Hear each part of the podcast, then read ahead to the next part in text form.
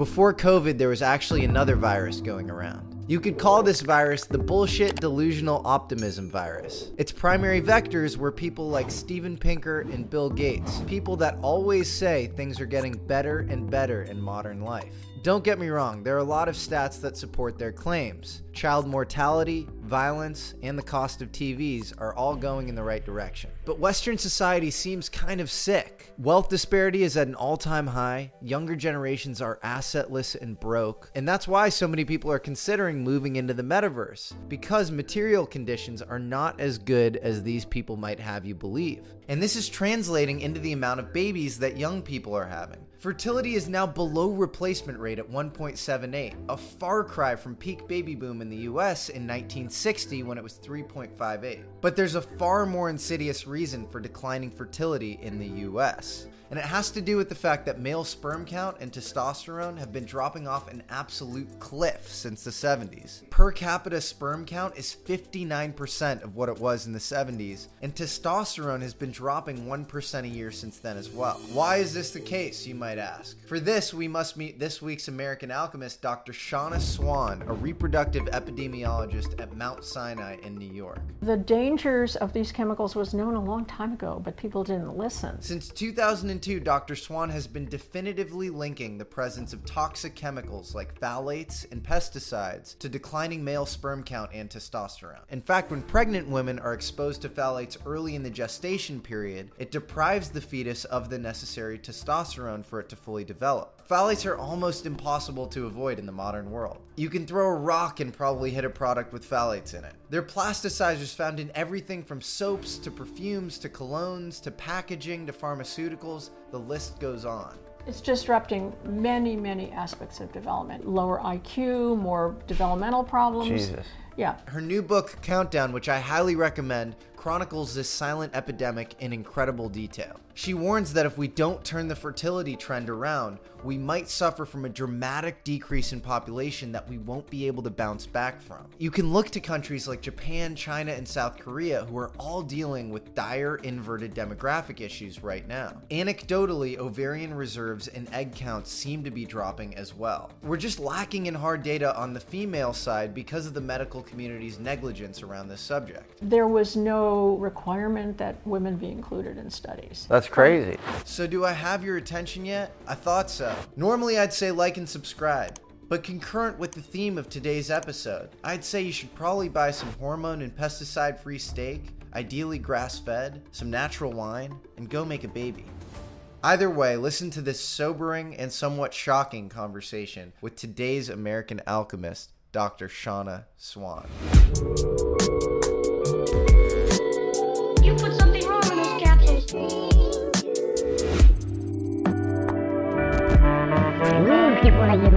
Maybe you should interview me.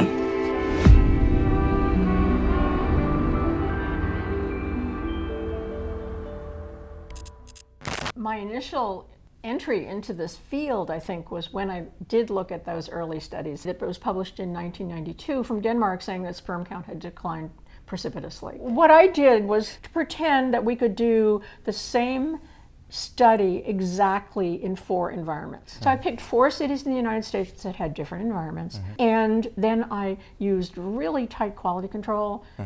When I was all done, I found wow, there was a big difference depending on location. Mm-hmm. And the most dramatic one was that men in central Missouri mm-hmm. had half as many moving sperm as men in Minneapolis. Mm. Half. Mm. Crazy, right? Yeah. And so people living there are in the middle of- agriculture and they've uh-huh. got pesticide exposure all the time, all the uh-huh. time. We showed that pesticide was significantly related to the men's sperm count.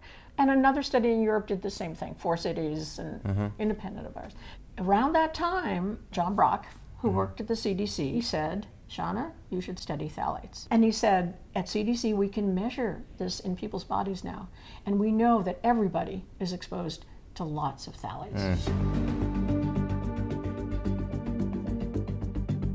People in the National Toxicology Program had studied phthalates in animals, and what they showed that when the mother was exposed during pregnancy, the male offspring are born with their genitals different They're not completely masculine. An important indicator of lower sperm count is a shorter AGD, or anogenital distance. It's a good proxy for how much androgen or testosterone that little male fetus saw mm-hmm. during gestation. So when I heard about this phthalate syndrome in animals, mm-hmm. then I said, okay, what about humans? Mm-hmm. And so we had at, in hand urine that I had collected from the pregnant women and from the men, mm-hmm. had stored it, and then I could look at the babies mm-hmm. and see what do their genitals look like, right? Yeah. So it showed that yes, the phthalate syndrome exists in humans, mm-hmm. and kind of we went on from there. I replicated that, other people replicated that, and now it's pretty well How prevalent is it? Obviously, it's sort of a, a topic that I'm sure there's all sorts of men specifically walking around and they're like half developed in that area. Jesse, it's not that dramatic. Okay, On an individual level, they're very subtle. Okay. On a population level, they're dramatic. they're dramatic. Yeah. Right. Fifty So- percent in fifty years. Right. But for an individual, these babies, if you look at them, they had a slightly shorter anogenital distance. Okay. Right? They had slightly smaller penises. Okay. They had more likely to have undescended testicles and so on. In fact, people said to us, well, who cares? Yeah. You know, these babies don't look funny. They don't look odd. They don't look malformed. Why Yeah. does it matter if it's a little shorter? Yeah. Well, it's a proxy for sperm count. That's how. That's Yeah. when we showed that. So in these college students in Rochester, we paid them seventy-five dollars, for which they said they would do anything, and they, I believe it. Yeah. they let us measure their anogenital distance and give us gave us a urine sample and a blood sample and completed a questionnaire. Yeah. And what we found was that the shorter that distance, the lower the sperm count. And, the, and then sperm is a proxy for longevity, right? Right, and So that's somebody else's study. That's not my study, but that's Yeah. amazing, isn't it? That's yeah. scary. Right. Yeah. right. yeah. I think what's going on is that in that critical period, which we know now is in the first trimester, early Mm-hmm. first trimester, when phthalates come in and lower a person's testosterone, which they have the ability to do, Mm-hmm. then that they're also affecting lots of other things. Poorer language development, lower IQ, more developmental problems. Jesus.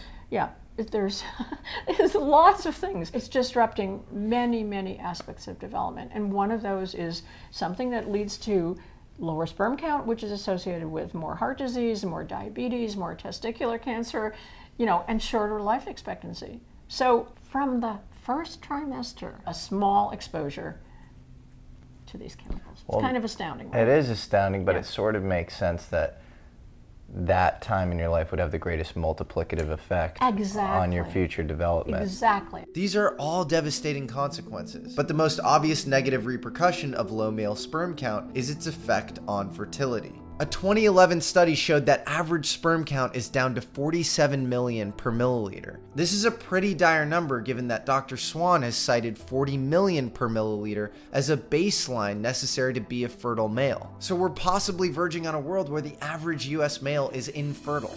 below 40 you start having trouble conceiving so you can you can track a, a beautiful study did this couples trying to get pregnant they got their sperm counts and then they saw how long did it take and when the count went below 40 it took longer and longer and it rapidly went you know it was the number of conception, conceptions per cycle the probability Yeah. of conceiving in a cycle dropped to zero very quickly Yeah. from 40 And then you combine that with the fact that men and women are generally having kids later. And Right. so uh, sperm generally both mutates and declines in count just naturally. That's right, and so do Right? eggs. And so do eggs, of course. Yeah, that's a good segue. So we talked about decline in sperm count. What about the decline in ovarian reserves, as you call them in the, the book? Yeah, so that's much, much harder to study, but everything f- from sonograms that are done, it has been shown that the premature ovarian failure, which is premature decline of the number of eggs you have, mm-hmm. Is, has been increasing.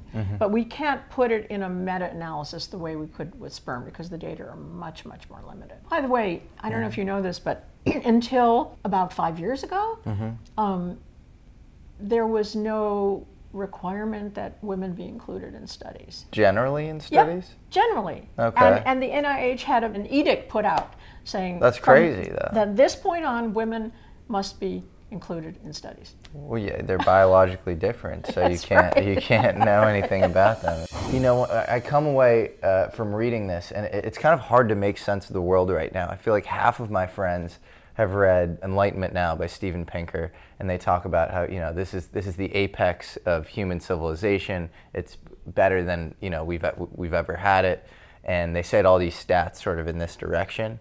And then there are other people who think that things have stagnated, declined, and that you know there are there are some real negative repercussions of modernity.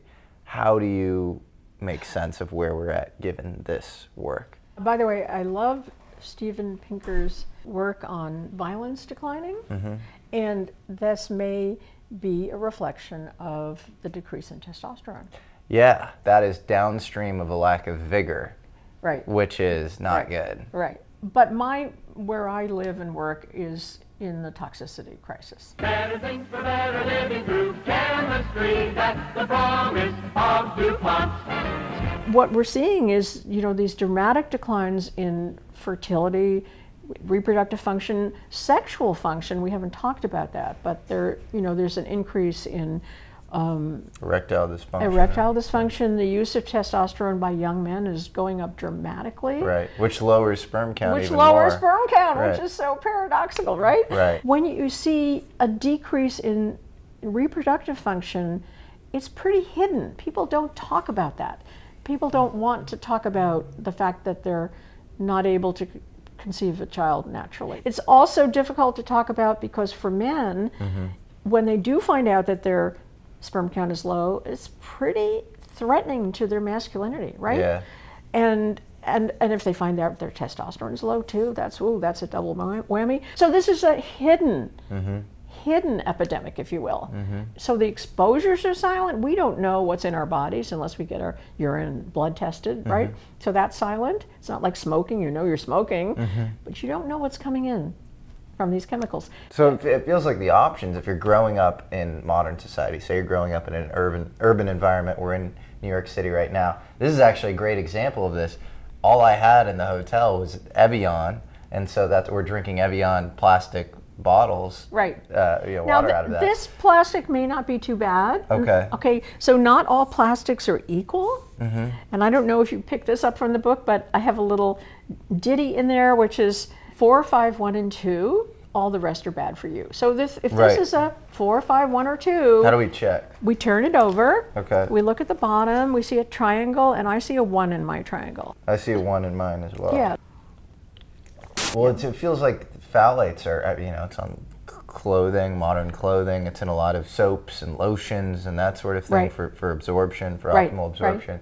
And so I guess the question is, how do you, how you do these small things, like look at the bottom of these, you Yeah, know, uh, yeah. water bottles, but it seems pretty hard to avoid uh, unless you, you know, again, go full Walden Thoreau on society or something and try to live some self-sufficient, totally off the grid life. I think if we worry about our food first, you would go to the market, you would buy organic food. There, is there a number one bad pesticide like DDT or glyphosate or? Well, DDT is banned. Glyphosate, I'm pretty concerned about. yeah, it seems pretty bad. Yeah. Um, It's, it's like everyday fruit that you can't have. That's right. that's right. insane. Right. So if you can if you can buy organic, Mm. and if you can afford to buy organic, Mm-hmm. that's a good thing. If you can buy unprocessed food, that's a good thing. Mm. When you process food through tubes, the phthalates are in the tubes. They leave the tubes. They enter the food. They go into your body. Very few people milk their cows by hand. If you milk with a milking machine that has tubes that contain phthalates, the phthalates are in the milk Yeah. it's on and on and on and on, Yeah. right? Linings of tin cans, soda cans will have bisphenol A and so on. And you absolutely do not microwave in plastic. And then, then there's smell. So uh-huh. anything that has a fragrance uh-huh. is going to have phthalates uh. and, and phenols. And so you try to buy laundry detergent fragrance free, cleaning product Yeah. fragrance free, on and on and on. So are on. most colognes or perfumes Yes. they have phthalates? Yes. Interesting. Yes. Can we get it Resources. banned? Can we get it banned? Yeah. No, not in our lifetimes, I think. Okay. Certainly not in mine. What we can do is get it better regulated. Mm-hmm. The EU is doing better than we are. In the EU, 1,100 chemicals are banned from personal care products, mm. and in the US, 11. That's crazy. They're moving in the right direction. They're, they care about it and they're working on it. And that's not true, really, in this country. What do you say to the people that say, you know, so what? The American population was growing too fast, anyways, and we're already at, you know, 300 and some odd million people, and uh, resources aren't going to be able to provide for all of those people, and so this is some natural kind of Malthusian stressor just causing uh, population to sort of flatten out, and it'll, you know, uptick again in the future when, when we're ready or something like that. Right, right. Well, first of all, the US population is below replacement. But countries like, by the way, South Korea, I think, is at 1.0 or a little under. No, Sou- South Korea's at 0.9. Japan's So- at 1.6. Right. You've been Yeah. looking. That's something you probably Yeah. have been looking at that, that database. Here's the catch: those countries in Asia that have these very low fertility rates have been making efforts to bring up the population, bring Mm-hmm. up the number of births, with economic incentives, and it's not working. Yeah. It's not working. And there's a wonderful book called Empty Planet, Yeah. and his prediction and that of um, Jorgen Randers and other uh, demographers say it's going to increase the po- world population to perhaps till about 2040, and then it's going to decrease and it will never come back. Wow. And the reason is that once women experience having few children rather than five or six children, and once they are able to be educated and enter the workforce, they will not go back to staying Yeah. home with five or six children. It just isn't happening. Right. You know, it's not going to happen. Yeah. So, uh, are you apocalyptic or what? What is that?